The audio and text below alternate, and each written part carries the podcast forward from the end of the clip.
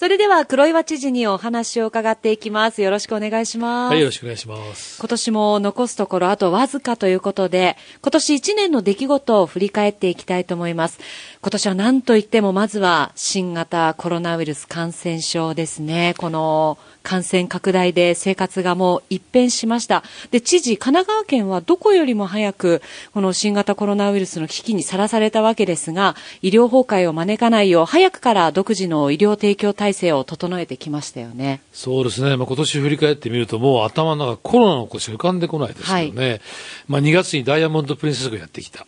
まあ、そこから戦いが始まったわけですね。だからどこよりも早く戦いが始まったんですよね。はい。その時にこのたくさんの新型コロナウイルス感染症の患者さんがどんどん降りてこられると。どう対応するか、まあ、向き合った時の、はい、まあ、どその時のやっぱりこう最初の知恵ですね。これがやっぱり非常に大きな力になりました。それがあの、えー、重症の方と中等症の方と軽症無症状者、はい、このさん種に分けてですね、それぞれこう送り先を決めて送るというのが一番効率的だろうということだったんですね。でね、その ディーマット という災害派遣医療チーム、はい、これが最初現場行ってですね、パーッと、えー、患者さんを見て、まあ、そういったことを感じたわけですよね。はい、本来ならね、その陽性の患者さんはみんなその病院に運ばなきゃいけないんですね。ところがこの新型コロナウイルス感染症の患者さんというのはですね、全く症状がないのにウイルスをたくさん持っていらっしゃる方がいると、はい、こういう人どうするのかと、本人とってもお元気そうに見えるわけですよね。その時に最初にですね、この人たちを全部病院だったらば病院はもうあっという間に崩壊するだろうと言ったことで、はい、この方たちを病院ではなくて、えー、宿泊療養施設あるいは自宅、ここにお送りさせていただいて、そしてあの観察をですねしっかりやっていくという、こういう流れを作ろうと言ったこと、はい、まあ、これが医療提供体制神奈川モデルといったものでね、まあ、これが全国を展開していったわけですけどもね、はい、まあ、これがあったからこそ今まで、まあ、医療崩壊につながらないでなんとか持ちこたえることができたと言ったことがありました。はい。まあ、そんな中でですね、はい、つい先日ですけどもね、その宿泊療養施設、これ県が運営しているところなんですけどね、そこでごじゅう代の男性がですね、亡くなられてしまったんですね。はい、本当にこれはね、痛恨の極みですね。あのー、まあ、もともと既往症もなかったという方なんですけどもね、えー、これで亡くなられたといったこと、本当にあの亡くなられた方に関してはね、心から哀悼の意を要したいと思いますし、ご家族の皆さんには、えー、心からお悔やみを申し上げたいと思いますね。ただやっぱりこれ、今第三者委員会で検証してもらってるんですけども、でも検証するまでもなくですね、やはりその異変を察知したと。電話した時に、えー、お出になったんだけど、そのままプチッと切れちゃった。はい、みたいなことがあって、その後何回も何回も電話してって、で、繋がらないっていう中で、じゃあよじかんも経ってからね、実際に見に行ったっていうことがあって、その時はもう亡くなられたと。やっぱりこれを早く行くべきだったんじゃないのかなって言ったこととかですね、血中その酸素の濃度ですね、はい、これがやっぱりちょっと下がってたんですけども、その異変といったものに対してすぐに対応できなかったといったことがあってですね、これはもう第三者委員会の検討を待つまでもなくですね、本当にあの、えー、県の対応に問題があったと言わざるを得ないといったことでですね、心からお詫びを申し上げます。それとともにあのもうすぐに対応を取りましたから。そういう異変を察知したらもうすぐに確認に行くというこう新たなマニュアルを作りましたからね、二度とねこういうことがないようにね努力していきたいと思いますね。はい。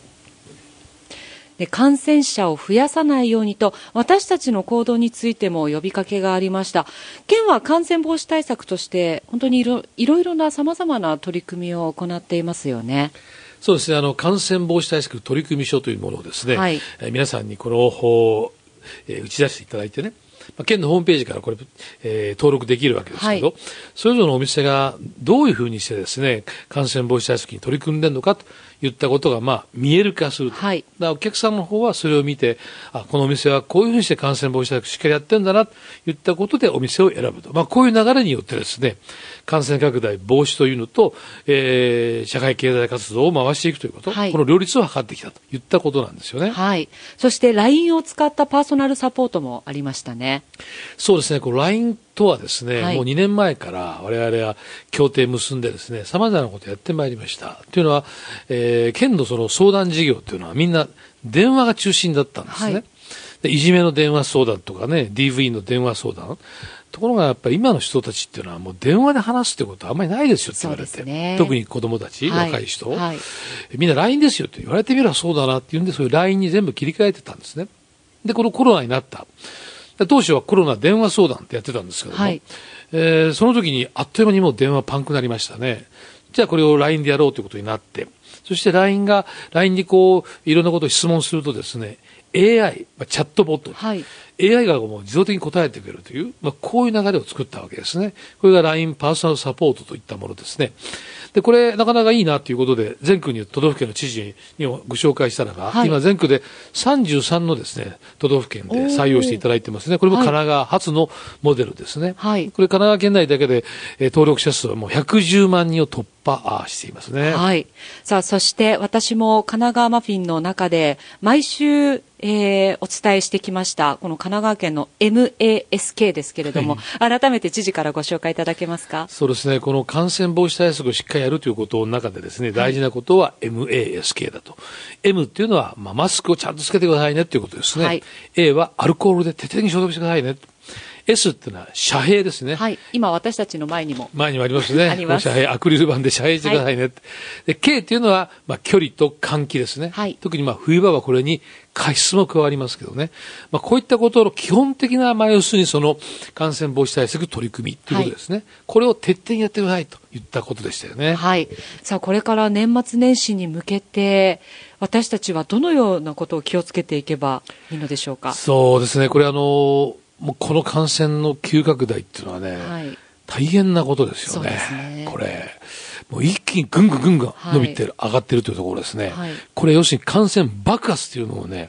なんとかして食い止めなきゃいけないですね。はい、ですから我々はこれまで以上に強いメッセージをね、お出ししています。今にじゅう代からごじゅう代ね、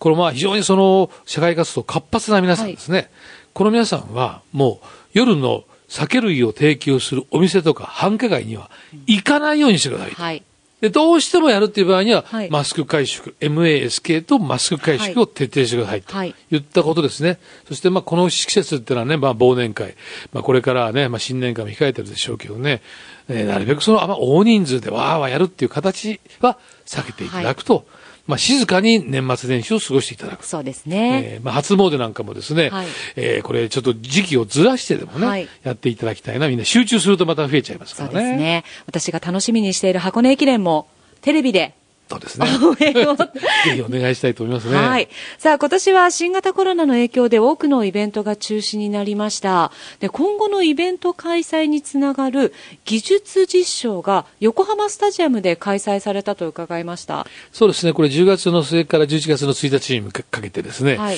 えー、全体の はちじゅうろくパーセント ぐらいのお客さんが入っていただいてですね、はい、えー、やりました。で、これ技術実証、つまりね、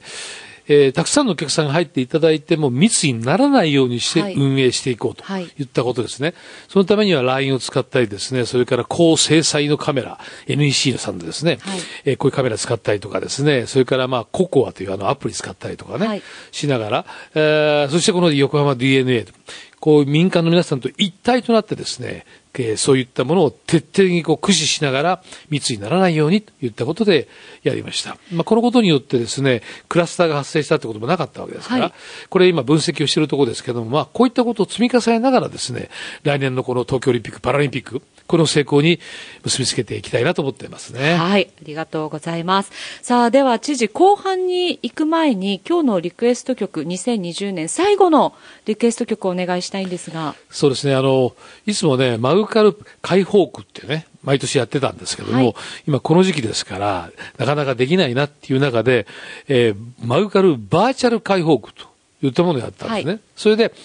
医療、福祉現場で頑張っている皆さんへのね、応援のなんかメッセージっていうものをね、集めたんですね。はい、その中、たくさんの方が応募していただきましたけど、その中で、だいいちいに選ばれた曲をですね、はい、えー、お届けしたいと思いますね。はい、えー、渡辺あゆみさんの戦うあなたへ。